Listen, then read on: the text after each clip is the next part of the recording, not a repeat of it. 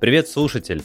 На связи журнал «Спичка», и мы продолжаем серию подкастов про социалистический блок. В гостях у меня снова Егор. Егор, привет! Здравствуй! Обо что сегодня мы с тобой поговорим? Сегодня мы поговорим о ситуации в социалистическом блоке в конце сороковых, начале пятидесятых годов, о том, какие были долгосрочные последствия советско-югославского конфликта, о котором мы говорили в прошлом выпуске, и о новом кризисе в соцблоке, который происходил в начале пятидесятых годов.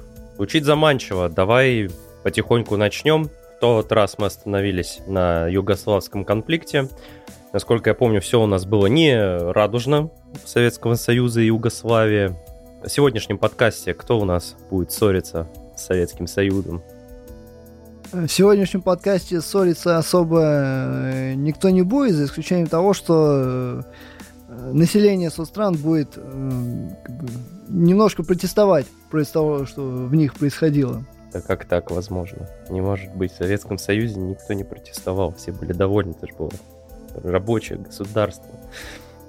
Ну, к слову, как раз-таки Советский Союз это затронуло в меньшей степени, а вот э, такие страны, как Чехословакия, ГДР и, там, не знаю, Венгрия, это затронет в большей степени.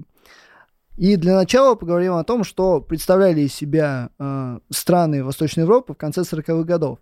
Несмотря на то, что во всех этих э, странах э, в сорок восьмом сорок девятом годах коммунисты получили основные рычаги управления и доминировали в политике, эти страны в конце сороковых еще не представляли из себя э, копии, ну, как бы, копии Советского Союза. И процесс советизации продолжался вплоть до пятьдесят третьего года. Э, так, в сорок девятом пятидесятом э, годах в этих странах были при, приняты первые пятилетние планы развития.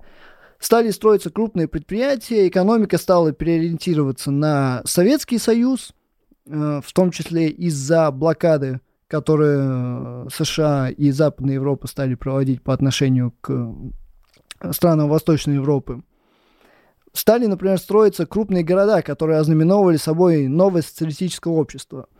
Так, в Польше в сорок девятом году началось строительство крупного металлургического комбината рядом с Краковым, который получил название Новая Хута, город и соответствующий металлургический комбинат. А в пятидесятом году в Восточной Германии также начался строиться, круп, начали строить крупный металлургический завод. И под это был заложен новый город с очень, новый город с очень интересным названием Сталинштадт.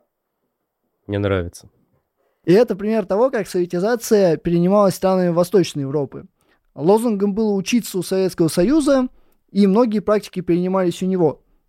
Но для того, чтобы понять, как конкретно эти практики перенимались, поговорим подробнее о том, как, собственно, происходило взаимодействие с Советским Союзом до смерти Сталина, какими механизмами это происходило, как СССР взаимодействовал на страны Восточной Европы и, взаимоде... и влияли ли как-то сами страны Восточной Европы на СССР.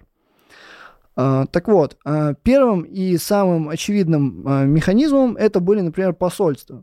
Советские послы в странах Восточной Европы выступали не только механизмом координации действий с СССР, но и своеобразными советниками. Посольства постоянно отсылали отчеты и различные документы в СССР, регулярно проводили беседы с руководством соцстран. Например, в, ну и не только в Польше, но и в Польше э, руководство э, партии чуть ли не ежедневно созванивалось и лично встречалось с послами и советовалось по тем или иным вопросам. Тем самым послы выступали не чем-то внешним по отношению к этим странам, а фактически частью госаппарата этих стран. И как бы госаппарат э, СССР частично переплетался э, с государственным аппаратом Восточной Европы. И э, эти беседы с послами были частью обыденного взаимодействия. Советское руководство, в свою очередь, пи- через послов рекомендовало какие-либо действия правительством или советовало что-то. И чаще всего это выполнялось. При этом такие же посольства соцстран были и в СССР, и они также выполняли роль координации. Но в чем отличие? Если страны Восточной Европы советовались с советским руководством через послов, то последнее редко, когда советовалось с ними, и не было такого, чтобы э, перенимался опыт соцстран. Все, все перенимали опыт СССР.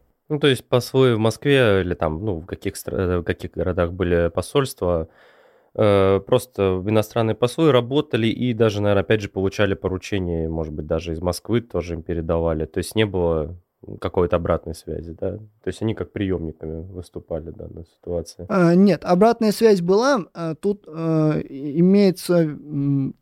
Я имею в виду в том, то, что если эс эс эс эр что-то советовал, или, например, что-то хотели руководители соцстран, они обращались к послам, но не было такого, или такое было, на самом деле, очень редко, чтобы сами, само руководство соцстран что-то советовало. Оно могло о чем-то просить, оно могло пытаться выторговывать что-то, какие-то там, не знаю, например, кредиты или поставку сырья, но прям вот чтобы советовать, такого не было. Дискуссии были относи... о том, собственно, как, чтобы что-то страны Восточной Европы советовали, такого до смерти Сталина не было.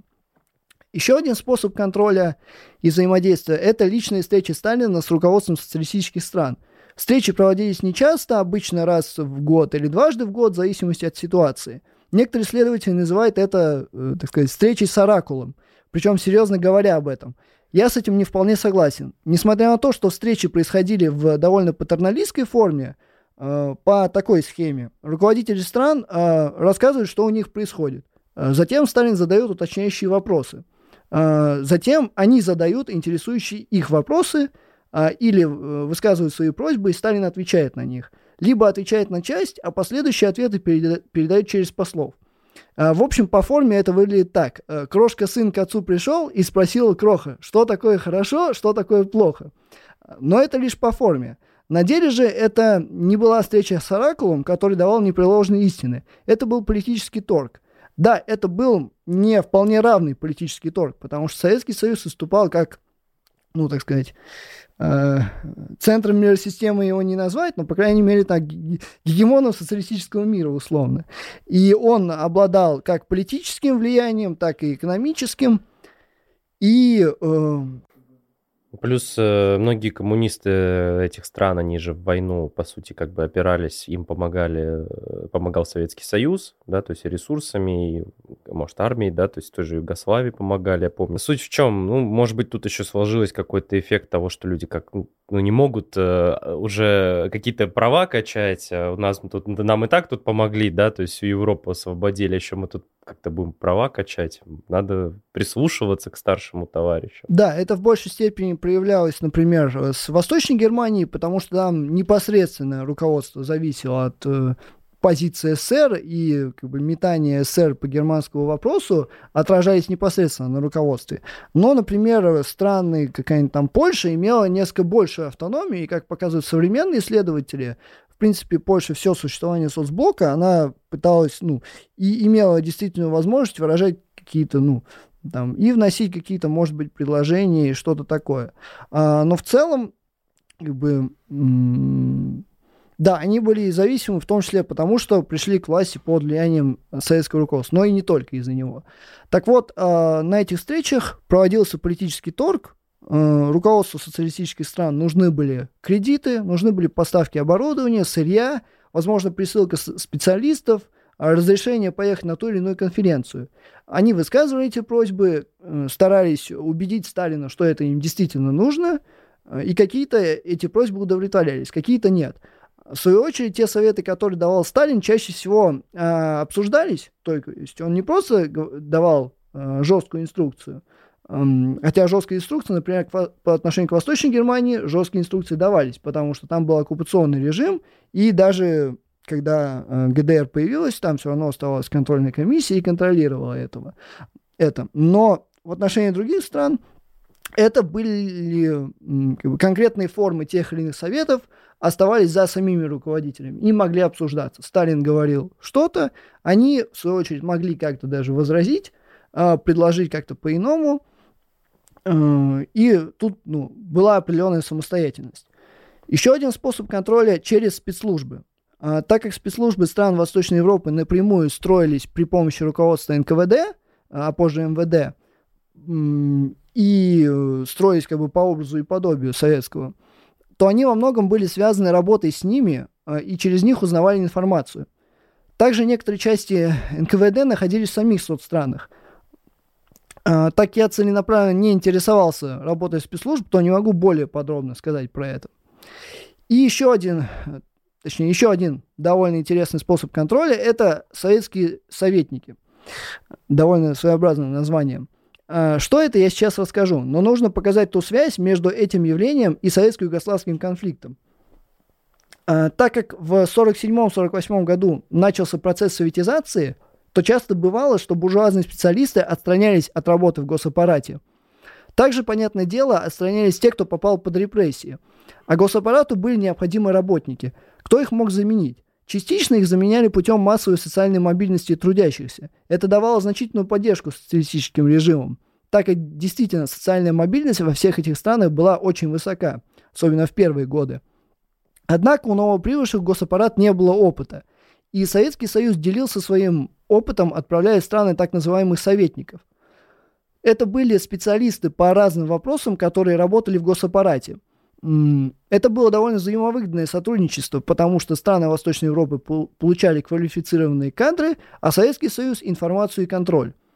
Контроль как с помощью, собственно, понимания того, что происходит непосредственно в госаппарате, так и тем, что советники, основываясь на своем опыте работы в Советском Союзе, предлагали какие-то преобразования в странах.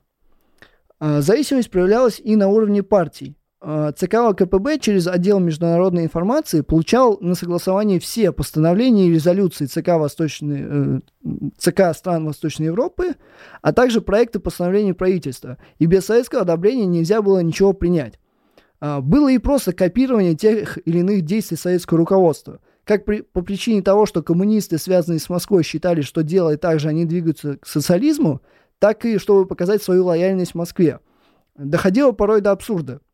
В конце сороковых годов в СССР проходила дискуссия по книге Александрова «История западноевропейской философии», в ходе которой подвергся критике упорно прогрессивной западноевропейской философии, ее объявили преимущество реакционной.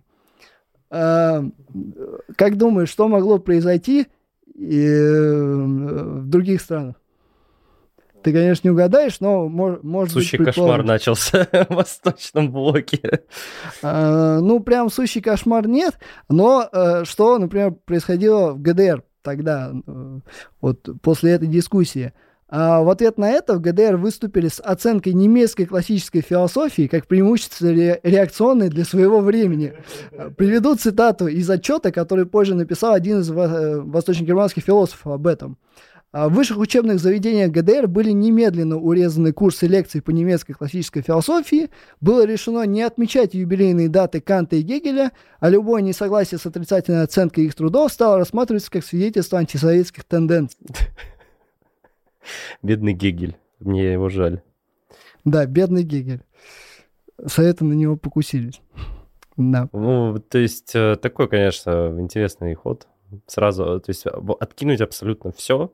И вот сказать, это абсолютно все реакционно, это какое-то радикальное левачество. Ну нет, там говорилось не абсолютно, там говорили преимущество, а, преимущество реакционное. А, ну, то есть их все равно продолжали там изучать, но значительно уменьшилось и количество изучения и так далее. Была и экономическая зависимость стран Восточной Европы от СССР. Причем надо сказать, что э, часто, хотя не всегда, это была взаимозависимость. Например, Союз, Советский Союз очень сильно зависел от польской экономики, в частности, от польского угля. Также Советский Союз зависел от добычи урана в Чехословакии и Восточной Германии, так как в этот же период идет активная разработка атомного проекта. Но в иных случаях другие страны зависели от Советского Союза больше, чем он от них. Например, экономический разрыв с Югославией мало повлиял на советскую экономику, но очень сильно повлиял на югославскую. Или, например, болгарская и албанская экономики чрезвычайно зависели от СССР, в то время как обратной зависимости почти не было в этих случаях.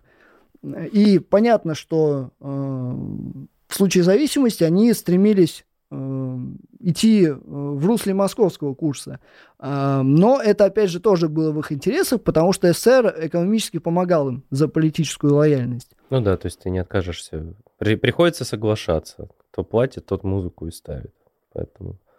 Да. Интересно также, что несмотря на создание в сорок седьмом году Совета экономической взаимопомощи, вплоть до смерти Сталина он не играл существенной роли. Происходили совещания СЭВа, но они не координировали экономику, так как основой координации э, экономики с, э, становились двусторонние договоры о торговле между отдельными странами.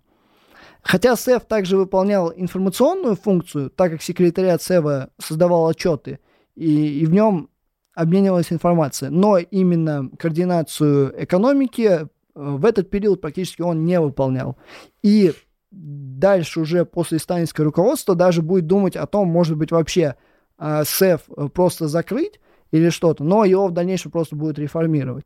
А СЭВ так и создавался изначально именно как координатор, или планировали сначала, вот, что он будет собирать информацию, а дальше посмотрим с этим? Или прямо вот изначально хотели создать орган такого управления? Я не занимался целенаправленным вопросом того, как его создавали, но, э, по крайней мере, и в сталинское...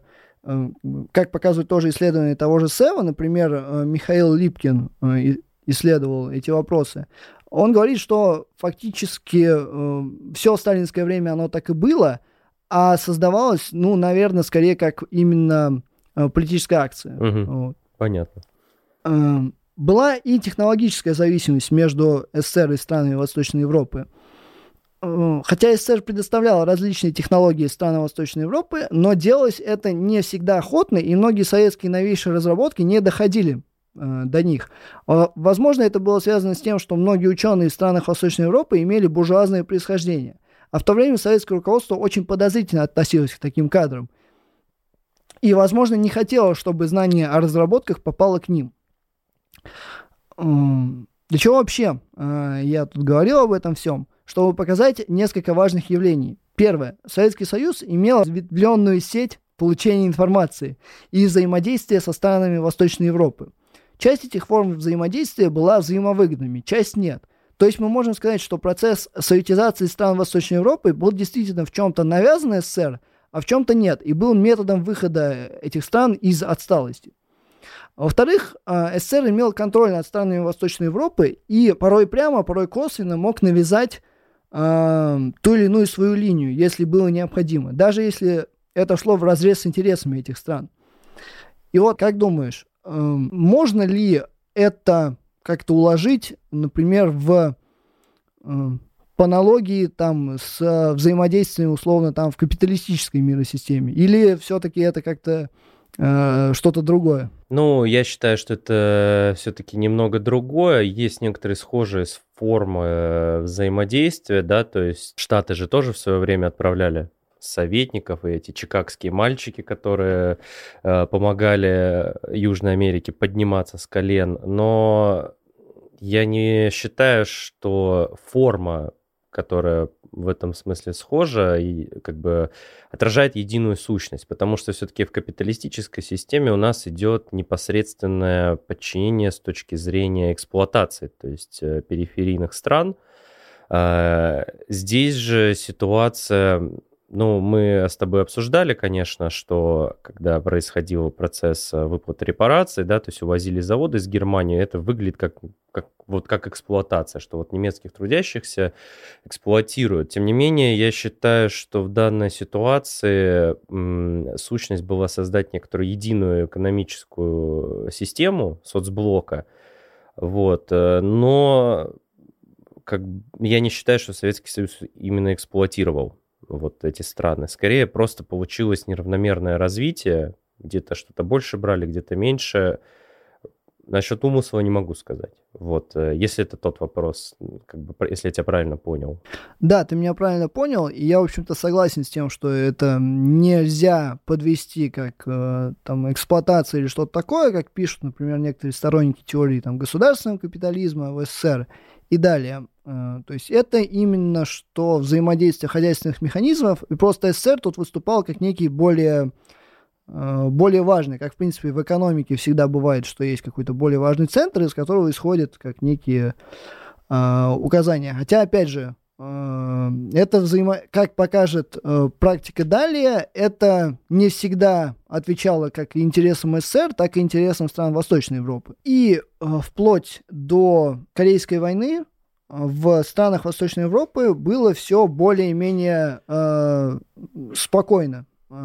Собственно, проводились э, первые пятилетние планы, хотя э, в ряде стран, например, в Венгрии первый пятилетний план был не очень реалистичным, но его реализация была более-менее спокойная, э, уровень жизни во всех странах поднимался, Однако из-за начала Корейской войны в январе тысяча девятьсот пятьдесят первого года прошло совещание между Сталиным, лидерами партий стран Восточной Европы и военных министров Восточной Европы.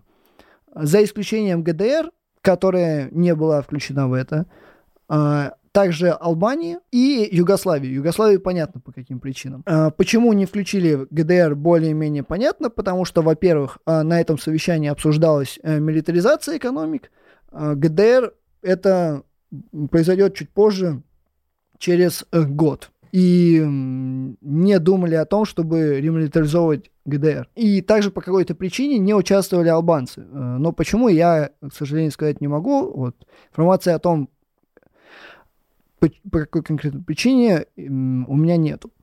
На этой конференции Сталиным было указано, что Америка надолго застрянет в Корее, но что Европу также ждет война. И этот страх был отчасти обоснованным. Но пока у стран есть время к тому, чтобы подготовиться, и нужно резко усилить военные силы стран Восточной Европы.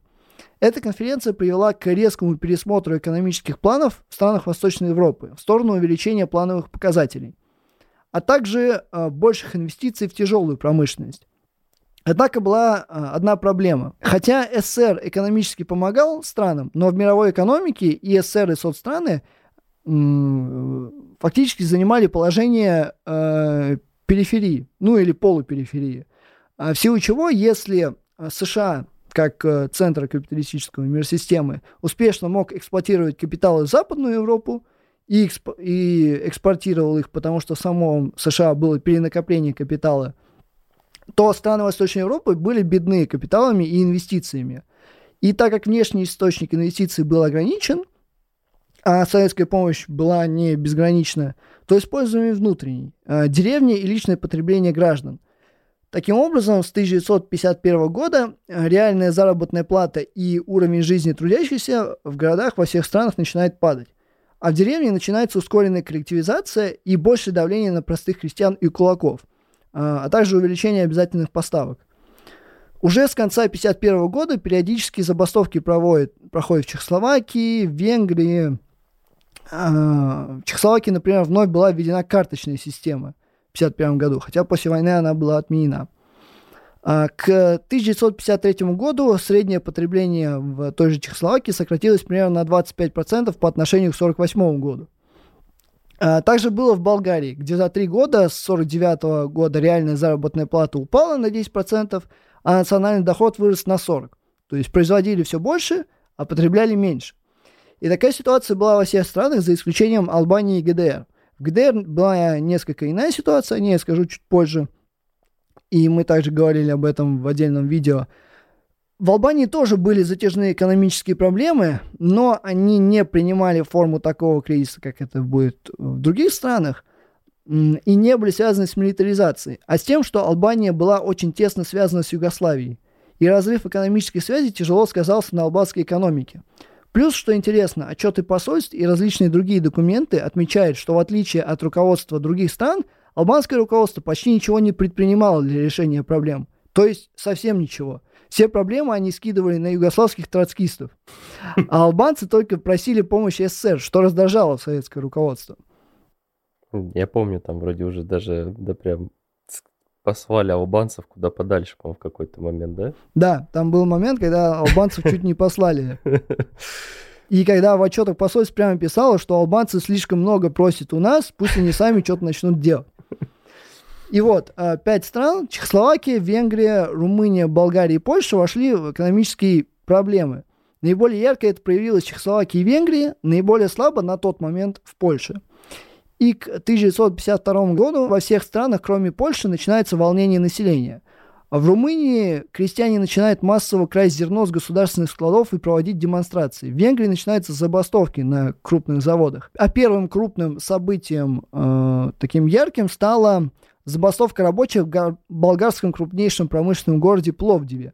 Хотя информации об этом э, не так много, и влияние тоже было не такое сильное, больше влияние было и от восстания в Чехословакии, но э, все же это было именно таким первым крупным. Собственно, больше всего известны, больше известно о чехословацких событиях. Чтобы решить финансовые проблемы, правительство решило провести денежную реформу, которая носила явно конфискационный характер. А на фоне уже имеющихся проблем и падения уровня, экономических проблем и падения уровня жизни, это приводит к восстанию в промышленном городе Пльзене в конце мая, начале июня тысяча девятьсот пятьдесят третьего года. Крупные забастовки проводятся и в Венгрии, где на крупнейшем чепринском комбинате страны рабочие провели ряд крупных забастовок. А как на это смотрело советское руководство? Вплоть до смерти Сталина сложно сказать. Пока мне неизвестны документы о том, планировались ли какие-то существенные корректировки в политике после тысяча девятьсот пятьдесят первого года. Но известно о том, что внутри советского руководства раз- разрабатывались планы о корректировке экономической политики в самом СССР. Часто э, люди, которые не очень разбираются в теме, думают, что э, сразу после смерти Сталина советское руководство вдруг, не пойми откуда, начало делать какие-то преобразования. Как будто оно шло из ниоткуда. Пришли троцкисты с Хрущевым и развалили Советский Союз. Это была целенаправленная политика. Да. Э, на самом деле многие преобразования, э, по крайней мере, обсуждались и готовились э, в период э, позднесталинского руководства, но по какой-то причине не реализовывались. По какой причине вопрос еще не очень понятен, но, например, уже с тысяча девятьсот сорок восьмого года Маленков, который занимался сельским хозяйством, неоднократно давал Сталину записки и доклады о тяжелом положении в сельском хозяйстве. И хотя экономические проблемы в Союзе не принимали формы восстаний, но эти проблемы были, и они осознавались. В конечном итоге, в последние полгода жизни Сталина, где-то с конца тысяча девятьсот пятьдесят второго года, э, начала существовать комиссия, которая занималась э, расследованием дел в сельском хозяйстве. Э, и э, впоследствии э, уже результаты этой комиссии как раз и будут реализовываться после смерти Сталина. Э, например, повышение закупочных цен в колхозах. Э, неизвестно, подготавливались ли другие преобразования, которые потом были реализованы, например, как амнистия, но можно предположить, что да. И после смерти Сталина советское руководство, во главе которого стояло так называемое коллективное руководство из Молотова, Берии, Маленкова, Микояна, Кагановича и Хрущева, там также еще Булганин был, некоторые историки ошибочно указывают, и ранее считали, что Берия, например, самовольно проводил преобразование после смерти Сталина.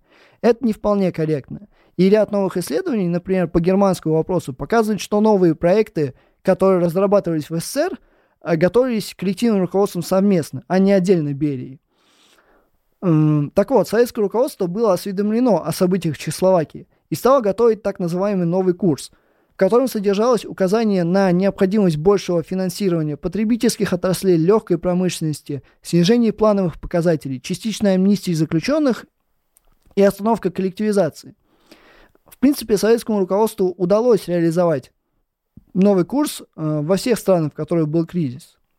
Началось это с Чехословакии, затем Венгрия, э, ГДР, Болгария, Румыния и Польша. И мы, вышло это довольно успешно. Кризис был преодолен. Но фактически советское руководство, хотя понимало проблемы, вело себя порой так же, а то и менее адекватно, чем в сталинские времена. Потому что если Сталин советовал или указывал что-то представителям соцстран, конкретная реализация оставалась чаще всего за ними и обсуждалась. А тут бывшая сталинская команда активно навязывала новый курс. Это привело в том числе к тому, что пятьдесят третьего по пятьдесят шестой год до двадцатого съезда будет, вести, будет вестись активная борьба в руководстве всех стран между сторонниками и противниками нового курса. Особенно ярко эта навязанность нового курса проявилась в ГДР. Я не буду подробно сейчас расписывать все, что там происходило, тем более мы снимали об этом отдельное видео и... также где-то в течение пары месяцев выйдет подробная статья в рамках цикла по ГДР. Скажу лишь кратко о том, что я не сказал в том видео и что узнал за время э, еще нового изучения. Во-первых, Сталин после объявления строительства социализма в ГДР э, в апреле, когда они об этом говорили, и в июле, когда это объявили, было принято решение не только не ослабить контроль за ГДР, но и усилить его. тысяча девятьсот сорок девятого года советская администрация была реформирована в советскую контрольную комиссию. Если СВАК напрямую вмешивалась в жизнь Восточной Германии и фактически являлась государством, то СКК делала это более косвенно, так как уже существовал государственный аппарат центральный. И ГДР получила ограниченный суверенитет. То с тысяча девятьсот пятьдесят второго года, вплоть до смерти Сталина, СКК начинает сильнее контролировать все происходящее в ГДР.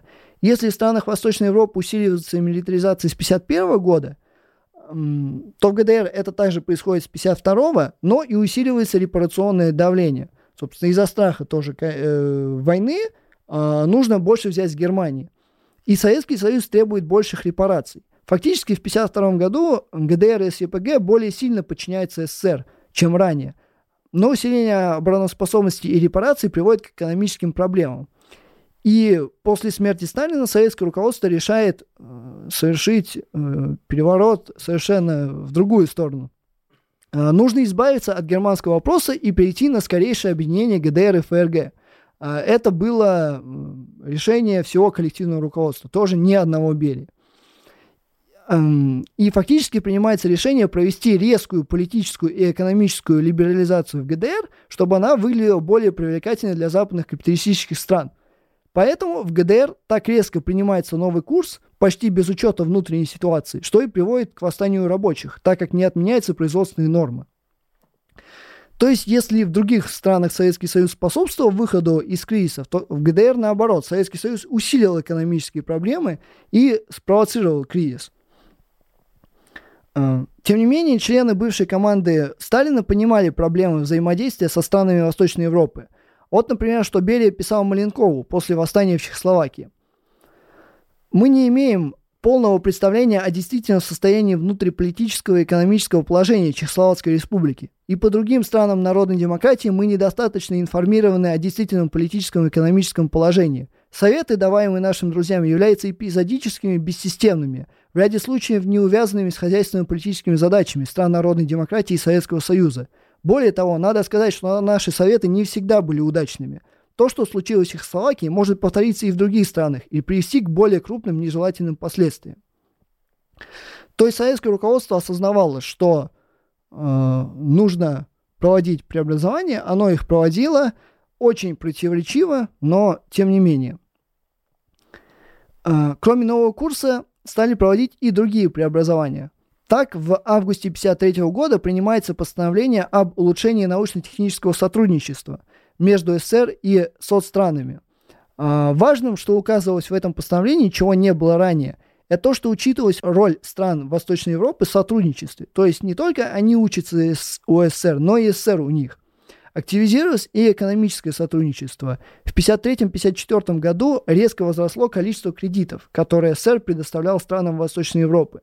Эти годы были рекордными по числу и объему кредитов, которые предоставлял СССР. Также в конце тысяча девятьсот пятьдесят третьего года начинается реорганизация СЭВа для лучшей координации между странами. И в пятидесятых-шестидесятых годах он приобретает, э, более, м, приобретет большую важность для сотрудничества. Также в тысяча девятьсот пятьдесят четвёртом году начинается более активное технологическое сотрудничество и обмен научно-техническими знаниями и технологиями. Таким образом, этот кризис, который назрел и резко проявился в странах Восточной Европы, заставил советское руководство переосмыслить свой подход к этим странам. Нужно было искать какие-то иные подходы к взаимодействию. И хоть действия советского руководства и были противоречивы, попытки поиска новых путей активно предпринимались. Определенные попытки как бы, найти новые пути были и в сталинские времена до тысяча девятьсот пятьдесят первого года.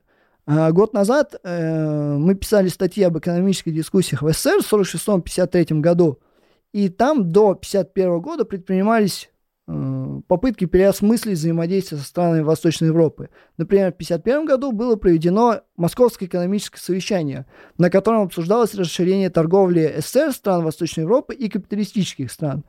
Э, в капиталистические страны отправлялись делегации СССР и стран Восточной Европы, и договаривались с местными капиталистами о расширении торговли.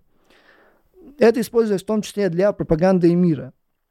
И там страны Восточной Европы, Польша, Чехословакия, Венгрия, Румыния предлагали широкие планы преобразования торговли как между ними СССР, так и с капиталистическими странами. Однако это совещание не имело долгосрочных последствий. Пока еще историкам точно неизвестно, почему оно не продолжилось. Но, возможно, в этом сыграла роль обострения Корейской войны. Об этом совещании об экономических дискуссиях в СССР в те годы э, вы можете прочитать в наших статьях «Экономика и политика позднего сталинизма». Итак, мы поговорили о странах Восточной Европы. У нас осталась еще одна страна, которая не была затронута и которая находилась в очень э, своеобразном положении. И, Андрей, что это Влазу страна. Я угадаю, Северная Корея? Нет? Восточная Европа. А, Восточная Европа. Прошу прощения. Ну, Югославия мы да, пропустили. Югославия. Да. Которой клика Тито все захватила. Да, мы ее обходили, старались. Обходить. Да, потому что непосредственно в, э, она не была задействована в это время во взаимодействии э, между СССР и странами Восточной Европы, но тем не менее в ней также прошел э, схожий кризис. И э, если в странах Восточной Европы советско-югославский конфликт повлиял на дальнейший кризис лишь косвенно, тем, что была принята советская командно-административная э, экономическая модель, то на Югославии э, этот э, советско-югославский конфликт повлиял непосредственно, а так как в ходе разрыва произошел экономический кризис, и он прямо выходил из конфликта. Э, и пару слов нужно сказать об экономическом положении Югославии в первые послевоенные годы. Большая часть Югославии это были отсталые аграрные территории. Промышленность была в большей степени сосредоточена в трех республиках – Словении, Хорватии и отчасти в Сербии. Босния, Герцеговина, Черногория, Македония, Косово были очень отсталыми. И основной социальной базой коммунистов там были даже не рабочие, а крестьяне, которые воевали вместе с коммунистами в ходе партизанской войны, Второй мировой войны. И в Югославии встал тот же вопрос, что и в Советской России в двадцатые годы. Каким образом проводить индустриализацию? Все понимали, что нужно брать средства с деревни, ибо даже с помощью Советского Союза не получится провести индустриализацию только на советских кредитах. И в Югославии были схожие позиции, что и в Советской России. Там были и свои условные бухаринцы, и своя условная левая позиция, и центристы своеобразные. Однако эти дискуссии временно отошли назад из-за советско-югославского конфликта. Так как страны Восточной Европы до тысяча девятьсот сорок восьмого года были основными торговыми партнерами Югославии, то разрыв экономических связей привел к экономическому кризису. Чтобы выйти из него, было решено надавить на деревню. Это было продиктовано как экономической необходимостью, так как индустриализация требовала большего продовольствия, так и желанием югославских коммунистов показать, что они как бы не ревизионисты, и поэтому мы поступим так же, как поступал Советский Союз, потому что мы истинные коммунисты. Однако коллективизация привела к очень сильному сопротивлению крестьян. Более того, некоторые ученые называют это гражданской войной с крестьянами, так как те же крестьяне, которые ранее служили в партизанской армии за коммунистов, в ходе коллективизации стали брать оружие и отправляться партизанить, но уже против коммунистической власти. Чтобы справиться с этой проблемой, югославские власти временно замедлили коллективизацию в пятидесятом году. Однако это сказалось на городах, так как спрос на продовольствие никуда не делся. И вот что писал э, один из югославских публицистов про ситуацию с продовольствием в городах. Снабжение населения, особенно в городах, было очень скудным. Витрины зияли пустотой. Вместо товаров на них стояли портреты членов Политбюро. В то время возник анекдот о советских агентах, которые тайно обошли Югославию и пришли доложить Сталину, что увидели. Они сказали ему: «Мы все-таки убедились, что там строят социализм». «Как?» – спросил Сталин строго. «Да замечательно. Они в магазинах не имеют ничего, как и мы. Совершенно так же». Могу я так это сразу... Вот мы уже сколько говорим про то, как происходило восстановление экономики, как происходило вот в Югославии, когда они начали сами индустриализацию проводить. Мы оказываемся в такой интересной ситуации, в которой была и Советская Россия, что э, нам нужны средства на индустриализацию. Эти средства ездят только в деревне, и поскольку, значит, чтобы увеличить продовольствие, как бы логически можно было бы сказать, что вот мы можем провести механизацию деревни, там, увеличить производительность труда, постепенно освободятся руки из деревни, поплывут в город, появится еще больше рабочих. Но задает вопрос, а каким образом проходи, проводить механизацию села, если у нас нету индустрии, то есть вообще ничего нету. Начинаем проводить коллективизацию, то есть мы не повышаем производительность труда, мы просто тупо выкачиваем из деревни, значит, еду и, ну, и как бы деньги, да, из-за диспропорции в ценах. Ну, в Советской России, вот как мы сколько это уже обсуждали или смотрели, изучали, я не видел, вот лично я, каких-то других путей, к сожалению, поскольку индустриализацию надо было срочно проводить. Вот. Тем более, что кризис там двадцать восьмого года уже назревал серьезный. Здесь же получается какая-то странная ситуация. У нас есть Советский Союз, и вроде бы, в принципе, есть средства, но мы все равно идем по тому же самому пути. Мы не механизируем деревню, мы ее просто коллективизируем и пытаемся из нее выкачивать средства. Ну, насчет Югославии тут как бы понятная ситуация, что страна оказалась, опять же, в изоляции, да, то есть, ну, мы не можем где-то, видимо, это закупать, вот сразу где-то взять механизацию, провести. В общем, это интересный вопрос, что делать с сельским хозяйством. И вот даже сейчас фермеры, это, конечно, у них сильная механизация, но на будущее это тоже интересный вопрос. Как бы как, как, из, это, как взаимодействовать с деревней? Да, вопрос интересный. На самом деле югославы изначально еще в сорок седьмом году до разрыва они решили, что они не будут э, с деревни просто выкачивать средства, то есть средства-то выкачивать будут, но не таким образом, как это было в СССР. То, тоже мы будем, э, мы несколько увеличиваем налог на деревню, но при этом будем стараться э, проводить э, добровольную коллективизацию путем агитации, как-то улучшение социального положения крестьян. Хотя мы не можем там отправлять им массово трактора, но, по крайней мере, мы будем их поддерживать, все их начинания на коллективную обработку. Но Советский Союз, когда советское руководство, когда увидело этот план, оно их, югославов, даже несколько осудило. Не очень понятно, почему именно, но это могло быть связано как раз в том числе с тем, что ну, как раз развитием советско-югославского конфликта, потому что схожие программы были, там, например, в Польше, в которой тоже до там, конца где-то сороковых, вроде даже в начале пятидесятых только коллективизация началась. Но вот югославское руководство подверглось критике, ну и как раз из-за экономических проблем решило все-таки проводить это. Но Э, проблемы э, никуда не исчезли, хотя коллективизацию замедлили. Были э, экономические проблемы как в городе, так и в деревне. Также югославам э, нужно было проводить милитаризацию, потому что в пятидесятых, пятьдесят первых годах существовала реальная опасность войны с соцблоком, и даже были пограничные э, там, столкновения с Венгрией. И в конечном итоге югославам удалось расправиться с кризисом, но с помощью западных кредитов. Так, в отсутствие экономической помощи от СССР югославам ничего не оставалось, кроме как пытаться наладить отношения с кап-странами, что они постепенно и делали. При этом они постоянно подчеркивали, что не отказываются от коммунизма и всегда ставили барьер между собой и капиталистическими странами. К слову говоря, и руководство США, там, американские, в том числе европейские предприниматели осознавали и сотрудничали с югославами очень аккуратно, понимая, что они коммунисты, и от них можно ожидать всякого. Э, то есть в Югославии также был экономический кризис, вызванный как внутренними проблемами, так и необ... то есть необходимостью индустриализации, так и внешним фактором, разрывом соцблока. И кризис в Югославии был глубже, чем в других странах, но вышла из Югославии из него быстрее за счет э, иностранных кредитов. И как советское руководство оценивало Югославию? Вот что ты помнишь о том, что мы говорили в том прошлом подкасте про то, как была оценка Югославии?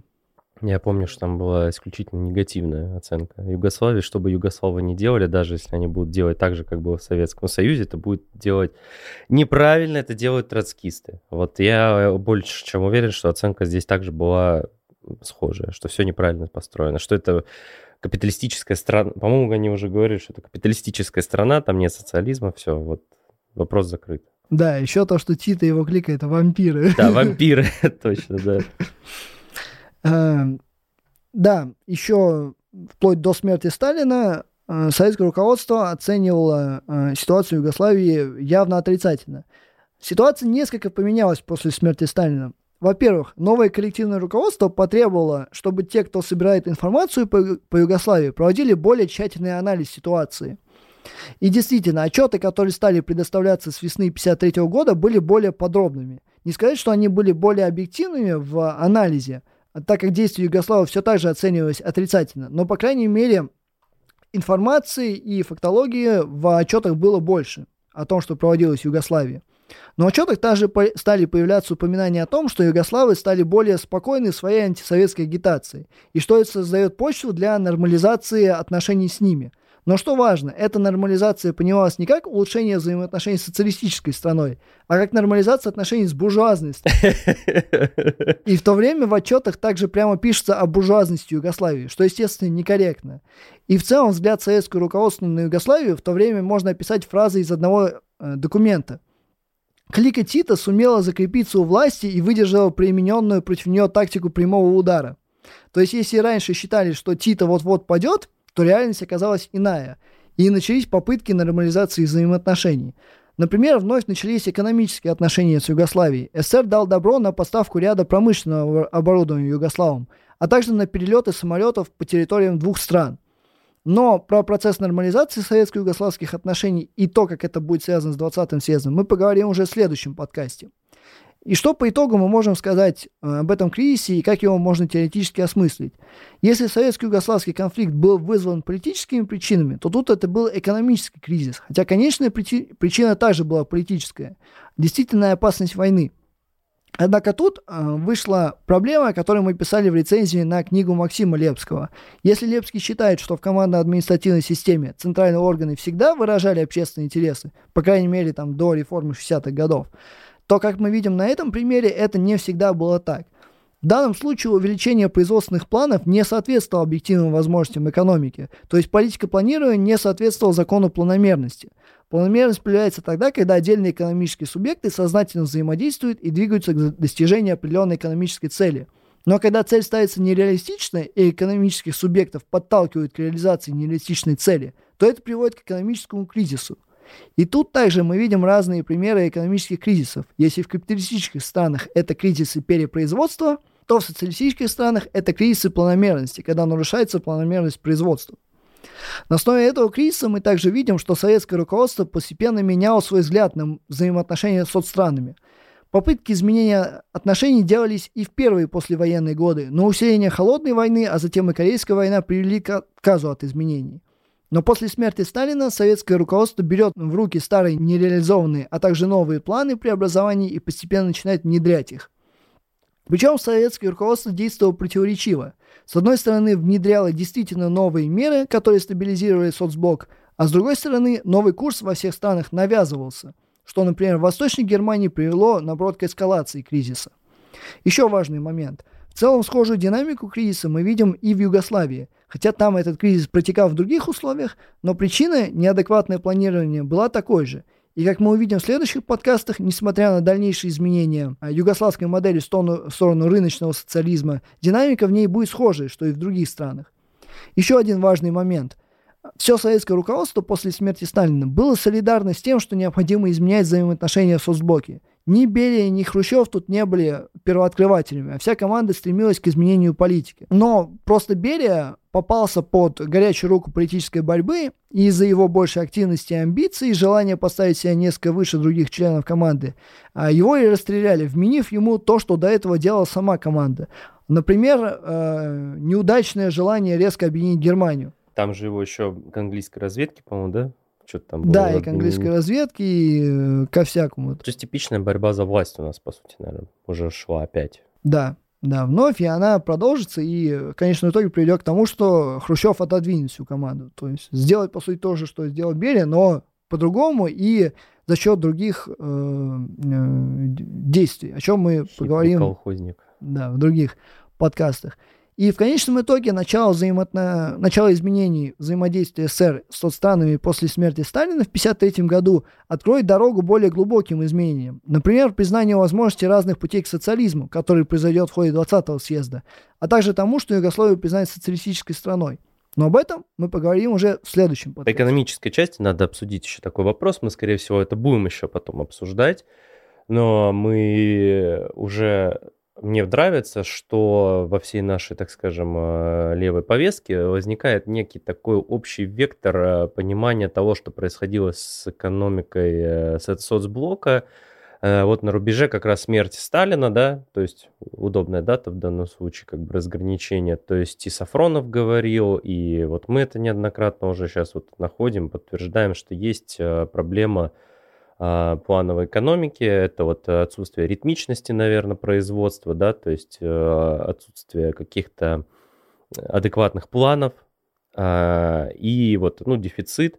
И сколько мы уже обсуждали, что как раз к, концу, вот к смерти Сталина социалистическая командно-административная экономика, она исчерпала себя, потому что экстенсивный рост, он закончился, то есть вместо того, чтобы повышать производительность труда и тем самым повышать как-то вот э, уровень жизни деревни и рабочих, у нас возникает э, эксплуатация села. Э, как мы с тобой уже и в твоих статьях ГДР это было видно, и мы обсуждали, происходит повышение, не, ну, это идет под лозунгом повышения производительности, по факту происходит повышение интенсивности труда. То есть работяг напрягают, чтобы они быстрее работали на старом оборудовании, которое уже разваливается. Вот. И очевидно, что все эти басни о том, что вот Сталин умер и пришли оппортунисты к власти в лице Хрущева, ну, не выдерживают уже никакой критики. Потому что очевидно, что даже уже тогда было понятно, что экономика себя уже исчерпывает. То есть она уже, очевидно, находится в каком-то таком состоянии, когда ну, уже не может реализовывать повышение, ну, то есть рост самой экономики уже останавливается. Вот. Поэтому интересно же дальше, что у нас получится. Да, в дальнейших подкастах и поговорим про политические события, как, например, двадцатый съезд, и особенно про различные экономические дискуссии, которые в соцблоке пройдут в шестидесятых годах, в том числе о том, как пытались реформировать СЭВ, как сделать большую кооперацию между странами и, по сути, попытки сделать единый народно-хозяйственный комплекс из всех стран. И, собственно, про э, различные реформы. И, в принципе, то, что происходило в пятьдесят третьем году, э, вот этот новый курс, это во многом была как раз попытка отойти от, э, так сказать, условно-сталинской э, экономической модели э, в сторону какой-то иной. Другое дело, что новый курс, он не был вполне удачным, и в следующем подкасте мы тоже об этом г- поговорим, потому что, хотя в пятьдесят третьем году было... установлено, что больше финансирование легкой промышленности, но в конечном итоге все равно в пятьдесят пятом году во всех странах вернулись к, к, финансиру... к преимущественному финансированию тяжелой промышленности и порой тоже нереалистичным планам. Но пятьдесят третий год показал соц... руководству соцстран, что необходима ориентация не только на то, что, смо... что скажет Москва, но и на положение своего населения, на то, что нужно учитывать это, и что как бы в конечном итоге социализм – это и про повышение производительности труда, и про э, э, лучшую жизнь населения и, так сказать, реализацию человека как социального существа. Еще вопрос такой, мы говорили про кризис, но мне просто интересна такая деталь, а Чехословакия же у нас достаточно такой, это кузница Европы, да, по сути, там очень развитое тяжелое машиностроение было. В соцблоке она каким-то образом, ну, была более развита, чем другие страны, или все-таки вот под гнетом нацистов там уже были потеряны многие технологии, производство? Вот такой вопрос. Нет, она действительно была более развита, но там проблема была в чем?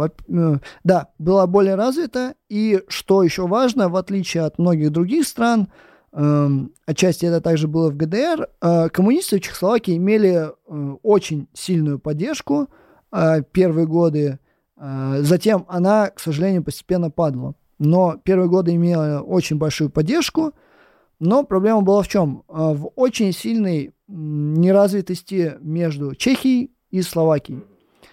То, о чем мы писали в рецензии на Гусака, и вот вся эта политическая борьба, которая была в Чехословакии все время ее существования, вплоть, наверное, до введения советского вторжения в Чехословакию, вопрос о, как бы, точнее, вопрос, словацкий вопрос.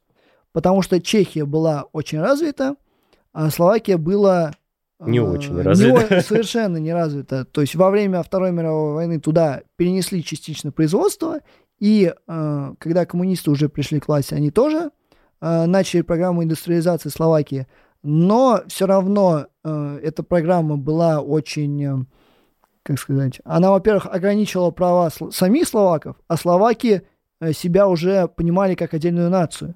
И изначально, когда Чехословакия создавалась, сорок, вот после ее воссоздания, говорилось о федерализации, о том, что Словакия и Чехия – это два равных народа, они имеют равные права, но из-за того, что чехи были более, ну, чешские трудящиеся были более настроены, как бы, более позитивно и к Советскому Союзу, и к социалистическим преобразованиям, словаки были настроены чуть более, ну, не сказать, что реакционно. Просто если чехи воспринимали оккупацию Гитлера как национальную трагедию, э, подчинение своей страны, то словаки ее воспринимали как, э, наоборот, отчасти э, первое словацкое государство. Потому что Гитлер действительно создал марионеточное, но, но государство. словацкое государство. Да. Э, и вот словаки это не воспринимали как национальную трагедию, и у них было более, ну, даже... Там тоже было много антифашистов, в том числе тот же Гусак, который потом станет, который входил в э, руководство Компартии, и в Словакии даже организовывали крупное восстание э, против э, словацкого режима. Но вот э, как бы эти взаимоотношения были такими напряженными. Чехи смотрели на словаков как на, ре, на реакционеров, словаки смотрели на чехов как на тех, кто унижает их э, с, э, как бы сам, э, национальное самосознание и национальные права. И таким образом э, Чехословакия была довольно развита, в частности Чехия, э, но экономических проблем там хватало, и в том числе эти экономические проблемы накладывались на национальный вопрос, в том числе, как, например, в Югославии. Тоже в Югославии любой экономический вопрос был связан с правами национальных республик, потому что Словения, Хорватия были развиты, и там были экспортные отрасли. Они хотели больше э, взаимодействия с мировым рынком всю историю Югославии. Менее развитые республики, там Черногория, Босния, Герцеговина, э, аграрные ареи, они ориентируются на внутренний рынок. И они э, хотели более э, централизованной политики и индустриализации. И при этом все республики боялись сербов, потому что до этого, до Второй мировой войны, и в период ее королевства сербов, хорватов и словенцев, оно, ну, то есть первая Югославия, оно было под эгидой именно сербского национализма. Вот, то есть экономические противоречия накладывались на национальные, также и в Чехословакии. То есть тут этим осложнялось. Хотя сама Чехословакия была, да, второй по развитости в соцблоке. Первое это, ну, ну СССР, э, там еще э, именно по, э, если по, как сказать, по той же урбанизации это ГДР, по технологиям это э, ГДР, в принципе, с СССР наравне, ну и далее это Чехословакия. Дальше это уже Польша, Венгрия. То есть техно... я вот и хотел узнать, то есть, получается, технологии Чехословакии уже даже немножко отставали от тех технологий, которые в ГДР были и в Советском Союзе. Э, ну, возможно, не в полной мере, но м- немного. Ну, например, опять же, по той же урбанизации и количеству там промышленных рабочих э, относительно от остального населения ГДР э, была самой развитые соцблоки, потому что там было этот, количество городского населения там семьдесят процентов. Например, в Чехословакии это пятьдесят процентов. В СССР на сорок пятый год это вот где-то сорок-сорок пять. Это, кстати, очень даже мало, мне кажется, для такого периода советского строя, ну, которое время уже прошло, сколько еще у нас сорок-сорок пять процентов населения. Городское. Но урбанизация в СССР закончится только к семидесятые годы. Вот, и вот современная Россия, урбанизация там семьдесят восемь, где-то там семьдесят пять семьдесят восемь, вроде бы так. То есть вот примерно такой уровень урбанизации, который в современной России, он был в тот момент в ГДР, в Восточной Германии. То есть это, ну, значительно более развитая страна была. Но там были свои проблемы из-за демонтажа в том числе. Ну, об этом мы еще тоже поговорим. Спасибо, Егор, что пришел в гости. Было интересно пообщаться. А вы, зрители, подписывайтесь на наш журнал, смотрите наши видео, слушайте подкасты, читайте статьи. До скорых встреч!